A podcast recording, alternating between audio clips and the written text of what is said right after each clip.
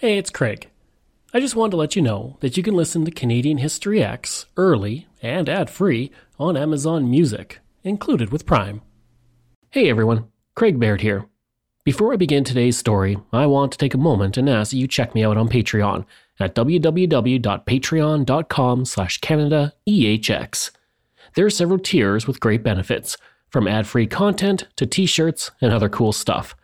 And if you're a fan of Canadian History X, make sure you check out my other shows, From John to Justin and Canada, a Yearly Journey. And don't forget, you can also donate directly to the show at w w w dot canada e h x dot com. It helps keep this show going. All right, on with the show. A listener's note. The following episode contains coarse language, adult themes, and content of a violent and disturbing nature, and may not be suitable for everyone. Listener discretion is advised. Over the Top is a famous Canadian photograph from the First World War which features Canadian soldiers climbing over a trench, guns at the ready, as they head out into the field of battle against Germans. It's an impactful photo. It's also fake. The photograph was not taken on the battlefield, but during training and away from the front lines. The soldiers held rifles that had practice covers over them, and one soldier was thumbing his nose in the finished product. The covers were removed and the thumb was altered. The photograph ran in newspapers with stories stating every man was killed soon after and praised the bravery of the photographer who took it. Now, the photo was fake, but Canadian war photographers during the First World War did put their lives on the line to capture beautiful and haunting images. I'm Craig Baird, this is Canadian History X, and today I'm sharing some of those stories.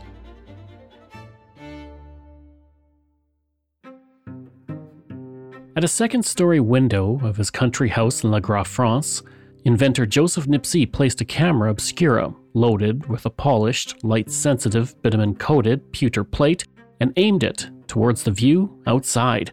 He then uncovered the lens. The result? The earliest surviving photograph from a camera, called View from the Window at Le Gras. It dates back to eighteen twenty-six, and although the image is grainy and depicts a roof and some buildings, it marked a milestone in a new medium. Twelve years later, Louis Daguerre took the earliest known photograph containing people in eighteen thirty-eight's View from the Boulevard du Temple, where you'll see a man getting his boots shined in the bottom left corner. It would take less than a decade for this new art form to make its way to the battlefront. War is an ever-present part of human history, and in eighteen forty-seven, an unknown photographer captured the first images of combat during the Mexican-American War in eighteen forty-seven.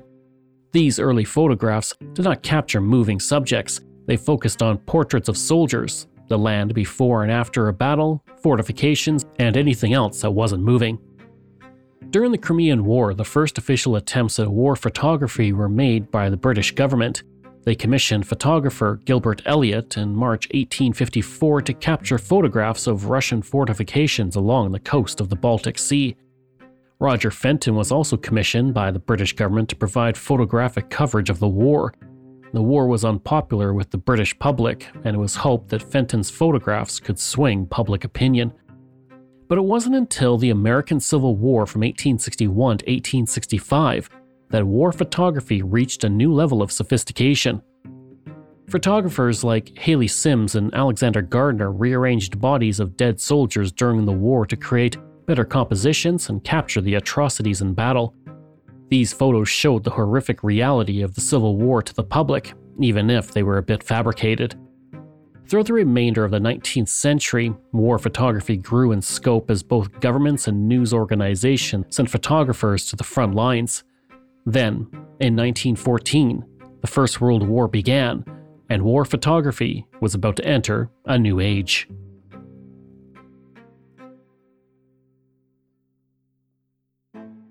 At the start of the war in July nineteen fourteen, the Canadian government made no efforts to capture the war through official photographs. It was generally accepted by both leaders and troops that the war would be over by Christmas.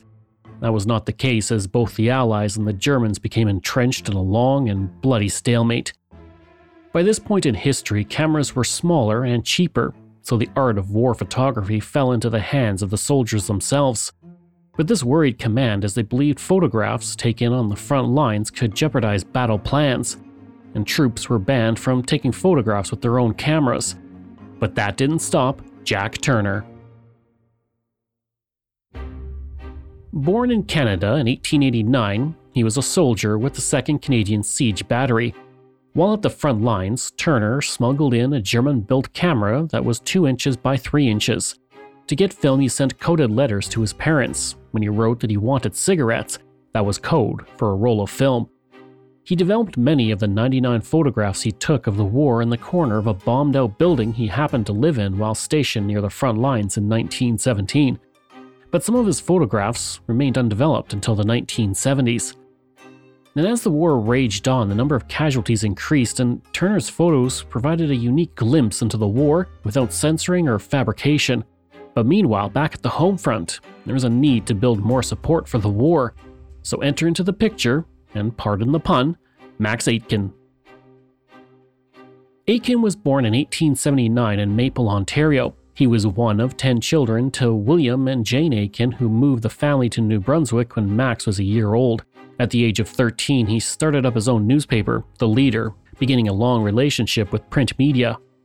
Throughout the early nineteen hundreds, he made a name for himself. He invested in the Montreal Herald, founded the Montreal Engineering Company, and oversaw the construction of the Horseshoe Falls Hydro Station.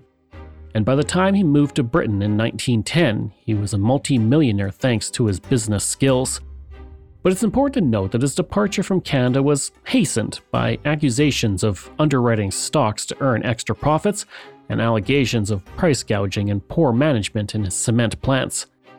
The same year he arrived in Britain, he was elected to the British Parliament, where he became close friends with Bonar Law, future Prime Minister of the United Kingdom and a fellow Canadian.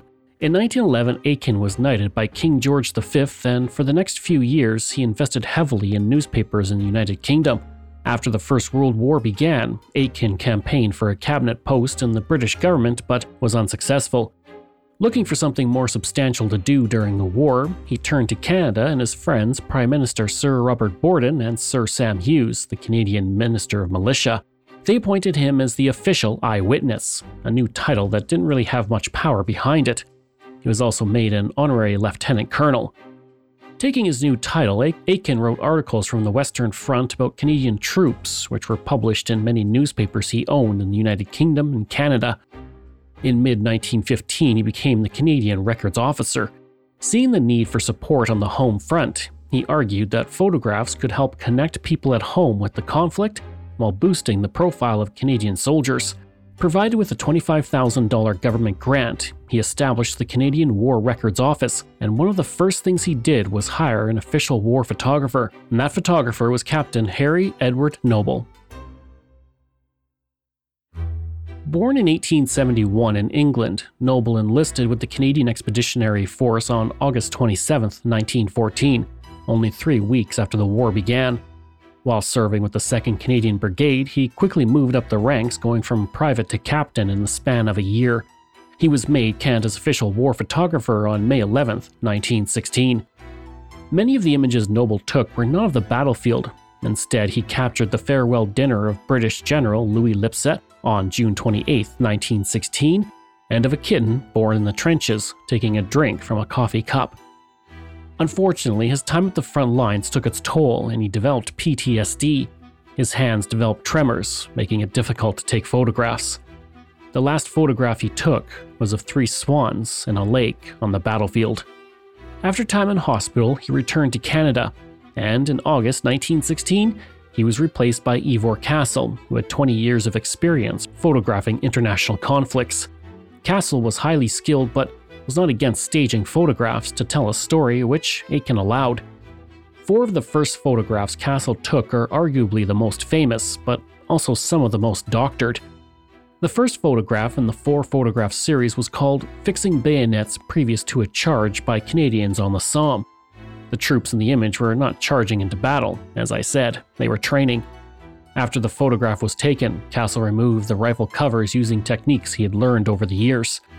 The second image of the series is the one I mentioned at the beginning of this episode and featured troops going over the top of the trench and into battle. However, as you know by now, it too was faked. Shells bursting in the sky were added in the background later, and the man thumbing his nose had his hand removed from the photo. You could even say he fixed it in post. The third photograph, the last over the top, also had practice covers from the rifles removed from the photo, but unfortunately, one copy of the photograph was printed in Illustrated War News with one rifle featuring its cover. The error was cropped out in later reproductions. The last photograph in the series was called Canadians Charging on the Somme and first appeared in British newspapers in August nineteen sixteen, but it wasn't described as showing the twentieth Canadian Infantry Battle at the Battle of Courcelette. By December nineteen sixteen, one hundred fifty photographs by Castle, including those four I mentioned, and images of a variety of things from the war including ruined villages and prisoners of war, were shown at Grafton Galleries in London. The show was opened by Sir George Purley, Canada's Minister of Overseas Military Force, his wife Lady Purley, Princess Patricia, and Max Aitken, now Lord Beaverbrook. The four photographs that I highlighted had stories added to them that were far from true, as they were taken away from the battlefield. And Castle leaned into the fabrication himself by saying, "Taking photographs of the men going over the parapet is quite exciting. Nothing, of course, can be arranged." Regardless, the exhibit was a massive success as over eighty thousand visitors saw the photographs over the course of six weeks, the Daily Mirror stated. The exhibition constitutes a record in war photography. Nothing like it has been seen before.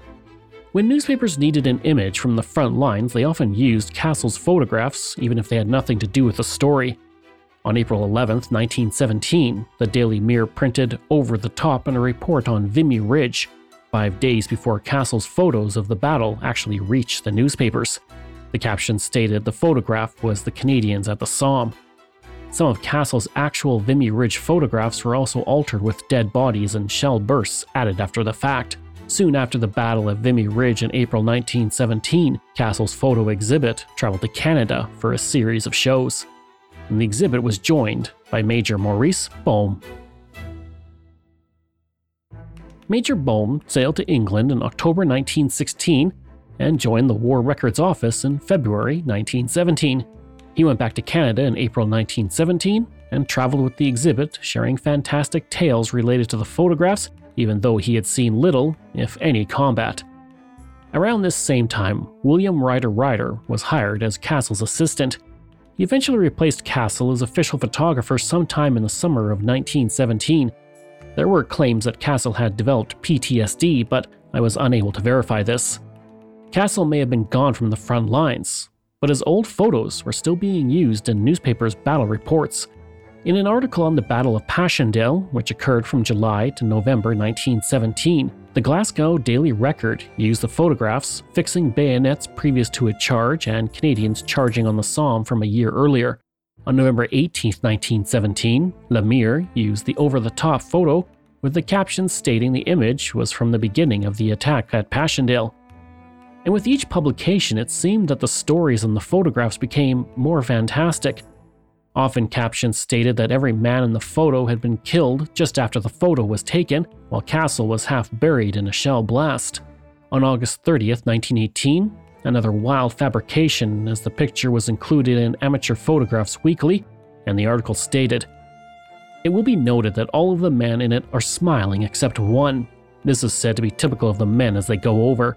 The unsmiling one had a grouch, because having managed to get some booze the night before, he had received not only punishment, but also a big head. Curiously enough, he was one of the three to come back alive." Castle's photographs went on tour of the United States in the hopes it would bolster American support for the war. The photo exhibitions also raised money for the Canadian War Memorials Fund. The New York Mail wrote of Over the Top and its photographer, "It spattered his helmet and left him unharmed, but when he lifted his eyes, not a man in the group he had just snapped was standing." And while Castle's successor William Rider-Rider remained as the official war photographer for the rest of the war, it was not easy on him. He lost thirty-five pounds over his time as the official war photographer. And by the end of the war, Canada's war photographers had captured six thousand five hundred photographs. And while some may have been fabricated, many were not. They give us a glimpse of the war from the eyes of the soldier, from the trenches to the shelled landscape of no man's land. And after the war was over, William Rider-Rider was made a member of the Order of the British Empire, while Ivor Castle was made an officer of the Order of the British Empire. The art of war photography continued on from the First World War and gave those away from the conflict incredible insights on the impact of battle. Now joining me today is Carla Jean Stokes, an expert in Canadian war photography who earned her Master's of History from Wilfrid Laurier University and a Master's of Photographic Preservation and Collections Management from Toronto Metropolitan University. I'm going to be talking to her about the war photographers, the fabrication of photos, the history of war photography, and much more. So let's dive right in and learn a bit more about Canada's war photographers. Tell me a bit about how you got interested in photography preservation and, you know, First World War photographers, because it's a very it's a very niche thing for sure. Definitely. Um, actually, the first photography that I was really interested in was and is fashion photography, which is very different from war photography. Um, I don't know. It was like a, a whole bunch of things going on, probably, which is the case for anybody who gets into any any discipline. Um, I did a master's in history in twenty between twenty ten and twenty eleven. I was lucky enough to do a battlefield tour. I was really interested in war art, um, and and did a presentation actually on on the artist George Grosz. So I was really interested in visual culture, and then Canadian military history. Um, but even then, like I used to write like a fashion blog, and I would go. Um, like every every time there was a fashion week, I'd be on like style dot com to look at pictures of of that kind of thing. And uh, I was even during my master's writing essays on the history of fashion during wartime. Um, so yeah, it is really weird. And then I just had a friend suggest like maybe maybe you could write a series of blogs on war photography. Um, I am a photographer and have been for a very long time. Um, and so that person just made the suggestion. I was like, yeah, I could look into that. That sounds okay. Um, and then I was really interested in, in what I was seeing and learning about. Um, I don't know how to describe that. Like when I look at war photographs, particularly of the First World War, I don't know, it has some ability to just like create resonance for me usually. Um, And so I, I was really hooked by that and learning more and more about photographic processes because I started with digital photography. Um, and then so in order to understand how war photographs were made, I had to learn about photographic processes of those, those different eras. Um, and then I stumbled on a program that is at Toronto Metropolitan University. Of course, it was called Ryerson University back then. Um, It was one of the only programs in the world on photographic preservation and collections management. So collections management is just museum collections and how do you care for them. Um, and so during my time there, everything I did was related to war photography. And I learned how do you make a war photograph like Roger Fenton did in the Crimea in the eighteen fifties. And I, I like tried making those.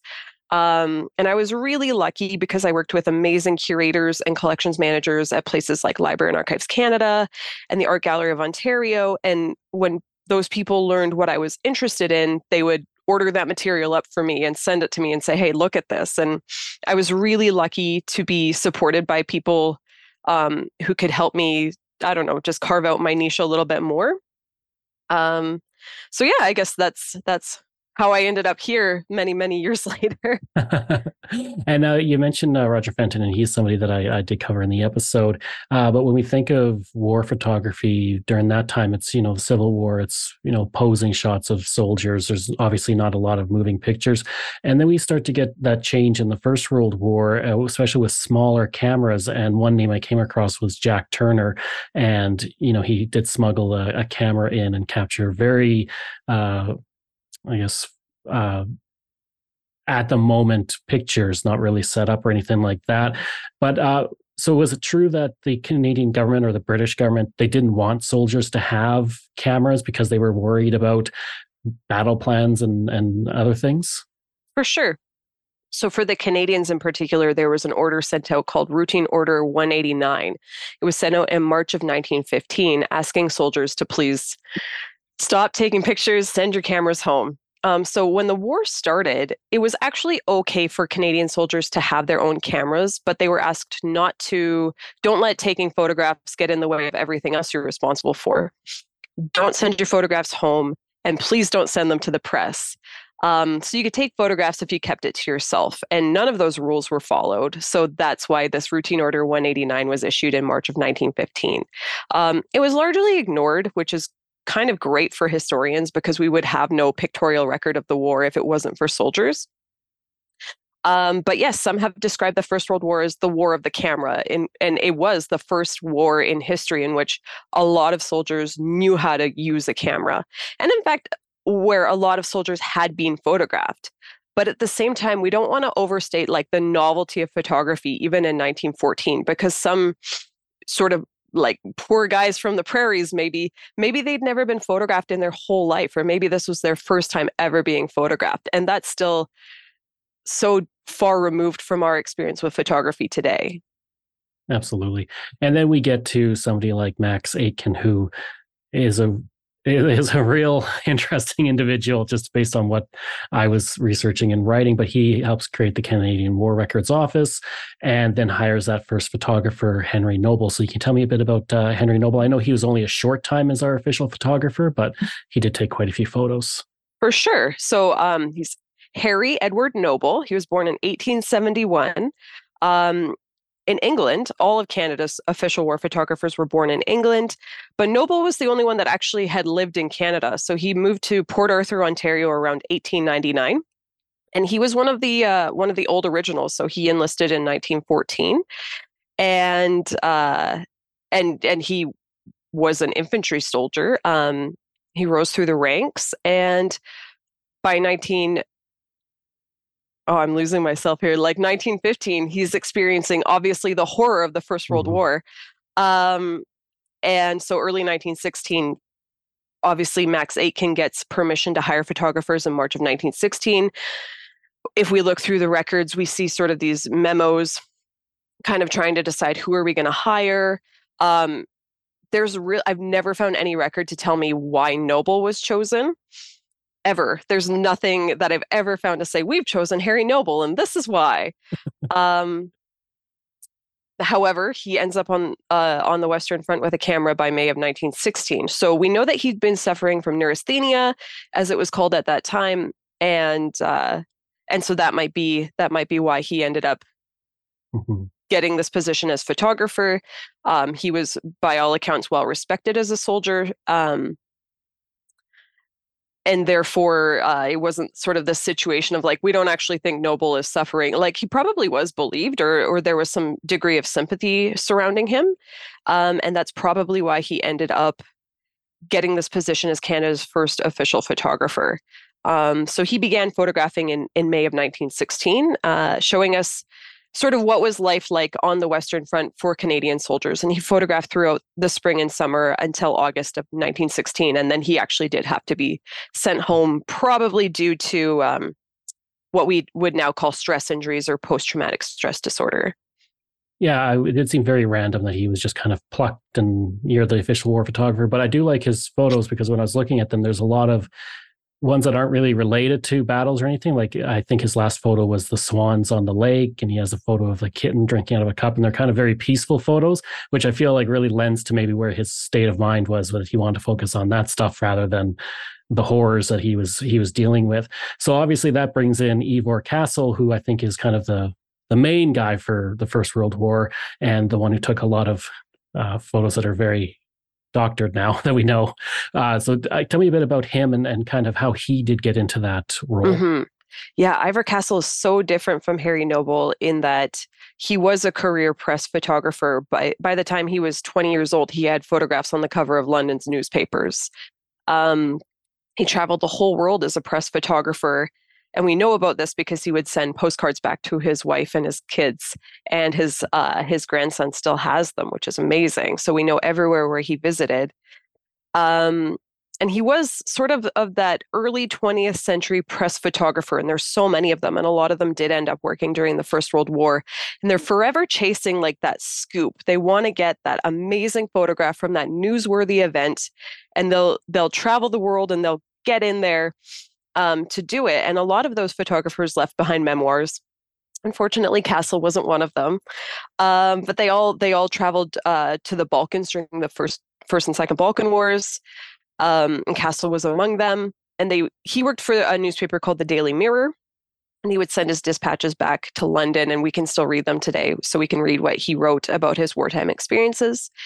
So when Noble when Noble needed to leave the Western Front, Uh, Sir Max Aitken, who by now or was close to being Lord Beaverbrook, I never know when he got that. Um, uh, nineteen seventeen, I, I, just, I think. Yeah, so not quite, not quite Beaverbrook yet. Um, he's friends with important people like Lord Rothermere, who owns the Daily Mirror, and Rothermere says, "Hmm, maybe you should hire Ivor Castle." Uh, so there's a little bit of like you know finagling that ha- happens there, and the Daily Mirror gets really specific perks, like the rights to certain photographs or the rights to reproduce those photographs as postcards. So they get Castle in there as Canada's official photographer beginning in the fall, late summer and fall of nineteen sixteen. Um, and he photographed some really iconic battles for the Canadians, such as the Battle of Courcelette uh, and the Battle of Vimy Ridge. And as you mentioned, Craig, there's uh, some of those really, really iconic photographs, but now we know some of them were staged and some of them were manipulated. And again, when we think about Castle's history as that, that press photographer who's really forever searching for that amazing photograph that's going to make him famous and it's going to live past the press cycle, that's what he really wanted. And, and that's what he worked towards. And Beaverbrook was completely okay with that. And, and together they, perf- they, they created this sort of dynamic duo, um, Of, of creating this spectacle that would raise the profile of the Canadians on an international stage. And with uh, with Castle, especially with his over-the-top photo, it's reproduced, it's used in newspapers where it's nothing to do with the battle that they're talking about. And these stories start to pop up around that Castle even kind of plays into. Why was it, I guess, okay at the time to really just create these stories around these pictures? Was it to drum up support for the war effort, or just to, you know, to play into the narrative that a lot of people saw with the with the pictures, especially over the top? Mm-hmm.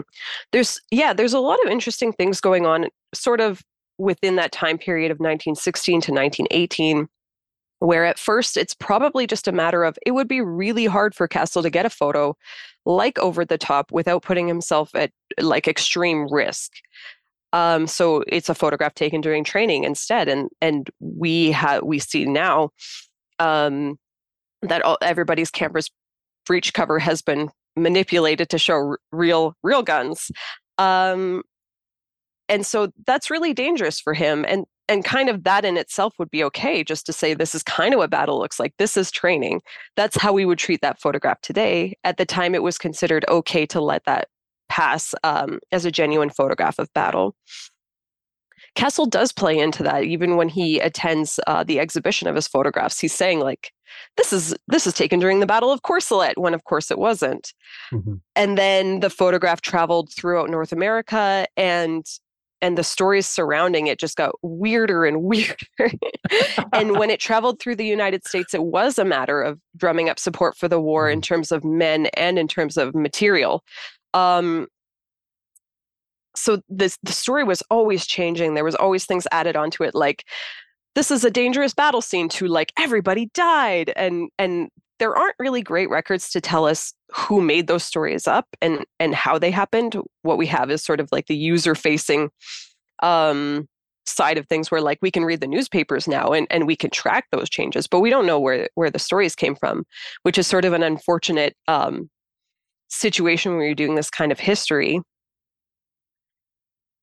So yeah, I mean, we know now that that newspapers and journalists have these these standards that have been set, and and maybe because of crazy stories like that. We also know that different countries had different standards as well. Um, so Beaverbrook didn't really have a problem with creating manipulated photographs. They didn't need to be identified as manipulated, whereas um, the Australians, those photographers like um, Frank Hurley was also very interested in creating manipulated scenes of war, but Um, the people that he reported to at the Australian War Records section required that he he label any manipulated photograph, and he was limited to only making a certain number for exhibition. So really different, different perspectives on that based on basically who you're reporting to. The British were really wary of, of putting forth manipulated or staged photographs because they felt there was a ton at stake. And so they created what they called a propaganda of the facts. So you can kind of bend the truth a teeny tiny bit in this, but if you're caught like outright lying, obviously they saw that as a huge problem. Yeah, and uh, like I said, like you said, uh, the the facts kept getting more and more embellished. I think at one point I read that Castle was buried, half buried in a shell blast after taking the photo. Like it really gets out there. I guess for some people, when we think of like editing photos, we obviously think of Photoshop and such. And I understand how it would be easy to add, uh, you know, puffs of smoke and such to a photo. But how would you get rid of like the practice covers on those rifles to make it look like they're just regular rifles? Ooh, I actually, um, I also have never found a record that would like um, give us a step-by-step process of how somebody like Castle would do this, or if he had hired a retoucher. We actually don't know that. Um, however, you you technically could take a glass plate negative and reproduce that onto a flexible piece of film, um, and and you could take other flexible film negatives of real guns and and kind of cut and paste them together, and it would be really difficult. But um, photographic retouching is something that that people had been doing basically since the invention of the glass plate negative, uh, and that that process was invented in eighteen fifty-one. So as soon as as that came out and, and you had a negative that you could kind of see through, uh, it became more and more easy to manipulate your negatives. And then we have the invention of of roll film in the end of the eighteen eighties, and that makes it a little bit easier. Um, so photographic retouching has taken place almost throughout the history of photography. Basically, history, or sorry, photography was announced to the world in eighteen thirty-nine, and people thought it was really cool, but still never perfect. And so there was always this quest to like, how can we make this better and look more real?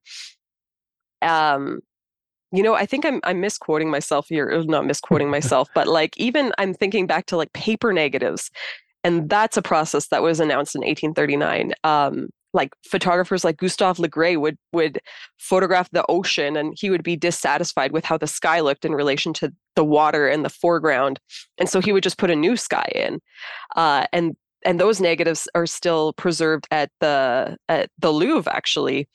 So I mean, it's it's such an old thing, and I, I'm sure that every single photographer that did it had their own process for it as well. So again, like it's it's so annoying because the ability to find the records to tell us how everybody was doing this, or like, did Castle manipulate his own photographs? No idea. We have no record for that. Um, how did they even decide that they were going to do this? No record for that. Uh, So it's it's really frustrating, and it becomes a question of just cross-referencing every single source that you can find to come to some kind of conclusion on, on how are we going to figure this out. And then Castle leaves, and he's replaced by William Rider-Rider. So tell me a bit about uh, about William, and he obviously served till the end of the war. Yes. Um, so around early nineteen seventeen, around the Battle of Vimy Ridge, Beaverbrook is deciding this this job of being the photographer for the Canadian Corps, it's too much for one guy. I think we need to hire an assistant for Castle. And so he he decides, he's asked to please find a Canadian. And he's like, nah, we're just gonna, we're gonna get Rider-Rider instead. He also worked at the Daily Mirror alongside Castle, probably another Rothermere uh, influence here. And so Rider-Rider is chosen, but sometime in the summer of nineteen seventeen, Castle, he stopped spending quite so much time on the Western Front. Uh, Rider-Rider said that basically by July, Castle was gone. But if we actually consult the sources, we know that that's not true. Castle was kind of in and out of the Western Front until probably about November of nineteen seventeen. And then he mostly spent his time in London. He was organizing those exhibitions and probably doing a little bit more comfortable jobs for the Canadian War Records Office. And Rider-Rider was left to photograph.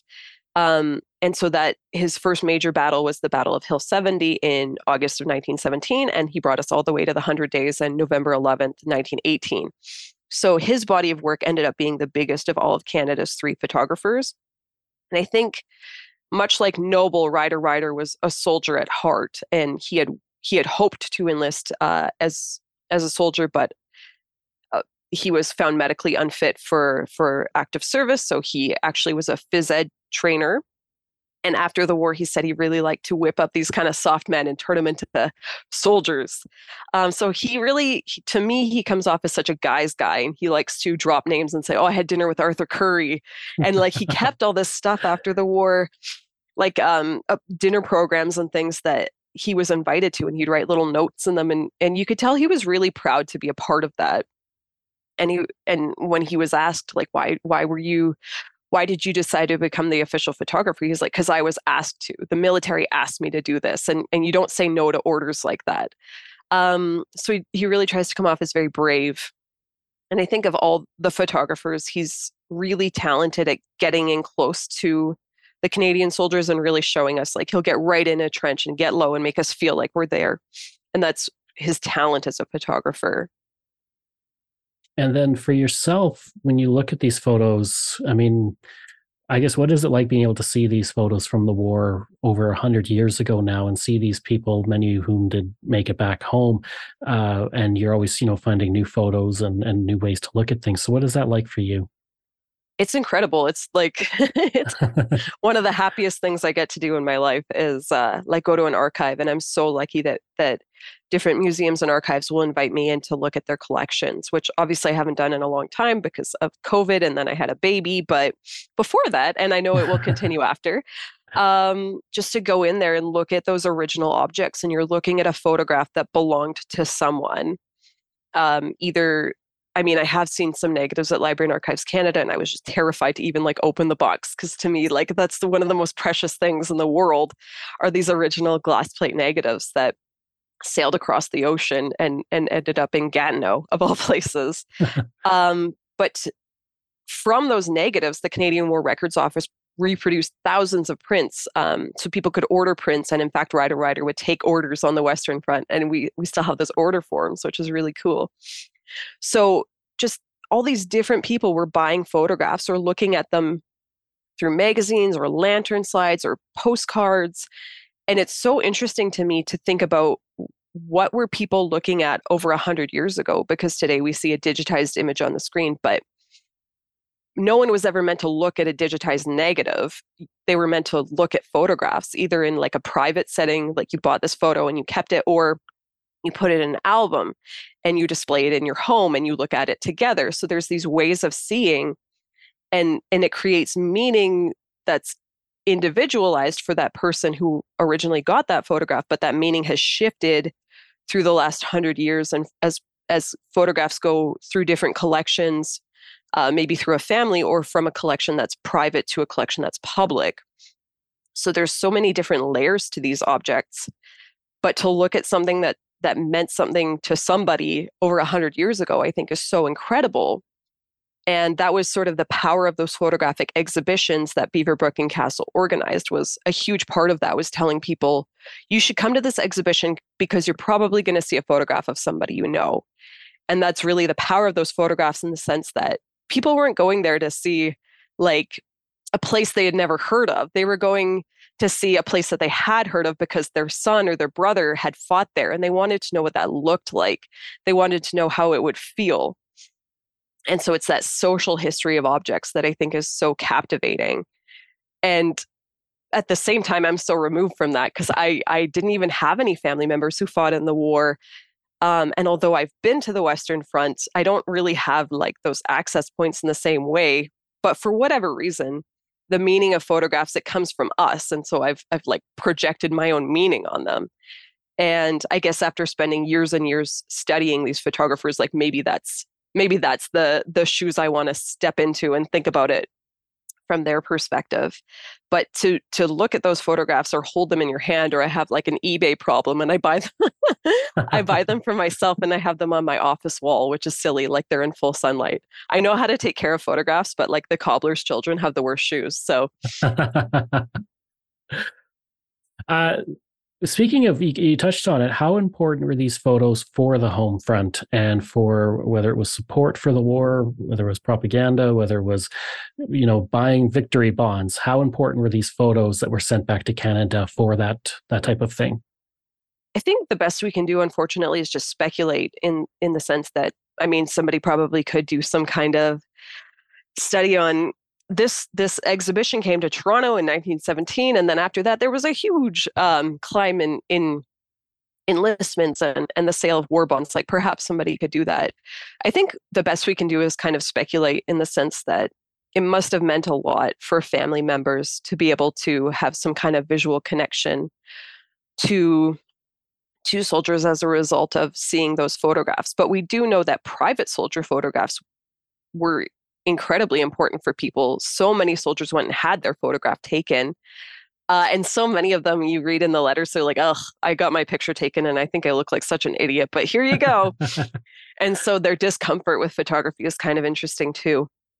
But I mean, I've certainly heard stories and read stories about people that that hung on to soldier portraits for their whole lives. Like one woman who uh, her little brother died in the war, he enlisted uh, underage and and died quite quite soon after his service began. And she kept a framed photograph of him on her dresser for the rest of her life. Um, and I don't think that that's a very rare circumstance. So I think just just the existence of any kind of war photographs, I think, was incredibly meaningful for people that were at home. And for us today, these photographs are obviously very important. So why is it so important for us to preserve these, to, you know, find them in attics, wherever they might be, to tell this story of something that happened over one hundred years ago, but was very important to the history of Canada, and to have this photographic record? Mm-hmm. So um, there's an amazing historian, Doctor Susan Moeller, and she talks about this in her book, um, in which she says war photographs, like photographs of the First World War, it's the only way most of us will ever experience war. Um, most of us in Canada are so lucky to have never experienced war. Um, and obviously, the First World War is beyond our living memory.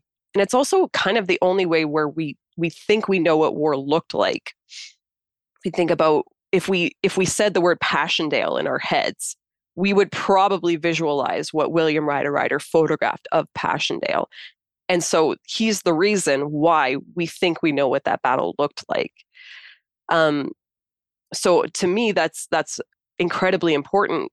If if our military history is important to us, which I think it is, um, for a multitude of reasons, then having images of war, It, it, I mean, it just is a huge part of that.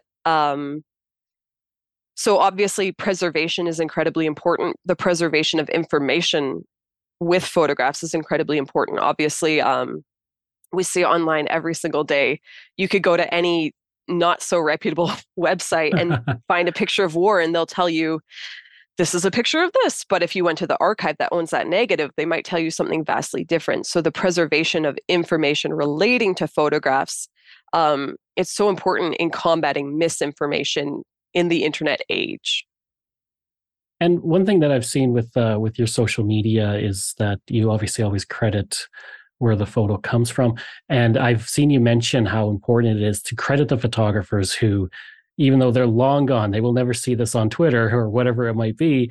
Uh, why is it, you know, it's so important to credit these people, because they were out there in many cases, even with the doctoring, putting their lives on the line, dealing with battle. And so why is it so important to make sure we credit them, whether it's on social media or, like you mentioned, on a website, so that we know the true story of these photos? For sure. So um, I think crediting the photographer helps us understand a little bit more about how that photograph came to be made. And when we take the time to look at enough photographs from individual photographers, it's going to help us understand, how did they approach the task of photographing war? Did they have an individual style? Um, for example, British photographers Ernest Brooks and John Warwick Brooke, they were both in Arras either at the same time or within a day of each other. And you can look at each, each of their sets of photographs. They were both in the destroyed cathedral, and Ernest Brooks photographed from the ground, but John Warwick Brooke actually climbed up and photographed from a higher vantage point. And that's really a, an interesting approach, I think. And so when we look at those photographs, we look at those individual styles, and it tells us something about that person as a photographer.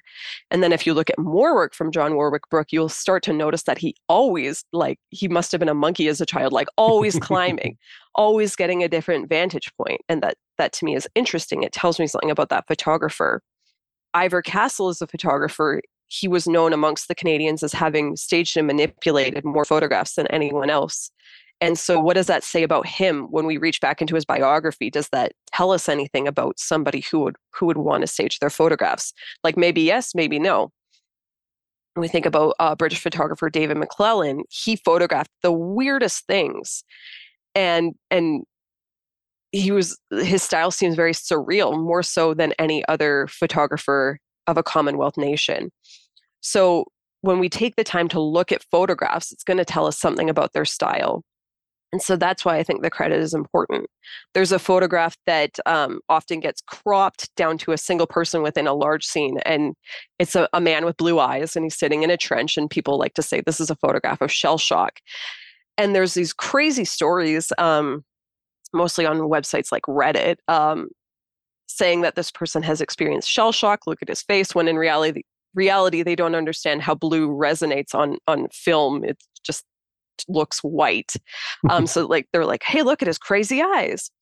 But one story was saying that this person, the photographer, was really sympathetic and blah, blah, blah. And, and so when you actually do your research, you will learn that the photographer is Ivor Castle. And if you knew anything about Ivor Castle, you would know, you know what, he probably isn't there to um, expose the the effects of shell shock. That's There's no evidence of that. So when we take the time to credit that photographer and understand who they are, then we can start to um, discount these crazy myths that grow on the internet. And then the last question, uh, somebody listens to this podcast, goes up to their attic, finds a box full of First World War photographs. What do they do?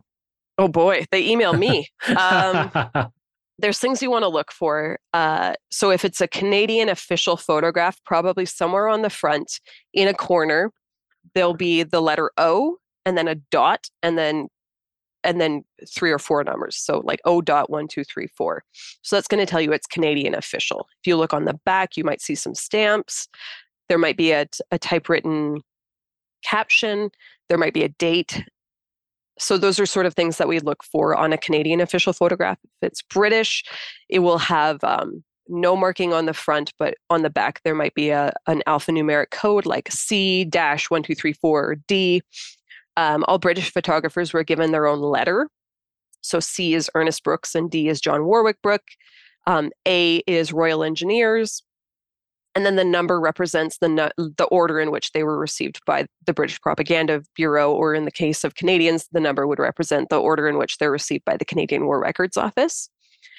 If you find one of those photographs that's O dot something something, you can actually look it up on Library and Archives Canada, and that O number has been preserved, but it's O dash in their system. If you find a British one that has C or D, you can actually look it up in the National Library of Scotland because they've preserved those C and D numbers. If it has a Q number, that means that it is British, but it was created in the nineteen twenties after the Imperial War Museum was founded, and all those photographers were invited back to help organize their photographs, and they were all renumbered with the number with the letter Q. And that's what the Imperial War Museum uses today. So National Library of Scotland has preserved original negative numbers. Imperial War Museum has, has newer negative numbers. Library and Archives Canada has preserved most of the original captions and those O numbers, but they replaced the O dot with an O dash. So that's the quick and dirty on how you might be able to identify Canadian or British official ph- photographs. Um, You could you could approach a local museum and see if they want to take them. If you want to get them out of your attic, you could sell them on eBay, and they're worth a little bit of money. Um, so there's a lot of different a lot of different avenues that one could take if they were lucky enough to find a box of war photographs somewhere on the premises. I hope you enjoyed that episode and our look at the Canadian war photographers of the First World War. That closes out twenty twenty-three. I want to thank everybody who've been enjoying the podcast over the past year. The fact you support the show and listen to it means a lot to me. We're going to be kicking off the new year with a new episode talking about the fur trader and explorer Henry Kelsey. This show is researched, produced, and written by me, Craig Baird, with the help of Dila Velasquez. Audio production and design by Rosalind Kufor. If this is your first time listening and you like what you heard, please take a moment and give us a five-star review to help other people find these amazing stories. And there are so many for you to sink your teeth into. If you enjoy this podcast, then please check out my other podcasts, From John to Justin, Canada, a Yearly Journey, Pucks and Cups, and Canada's Great War. We love hearing from you, so if you have a show topic you want me to cover, email me at craig at canada e h x dot com or stop by my website and social media. I'll include all of those in my show notes. Until next time, I'm Craig Baird, and this is Canadian History X.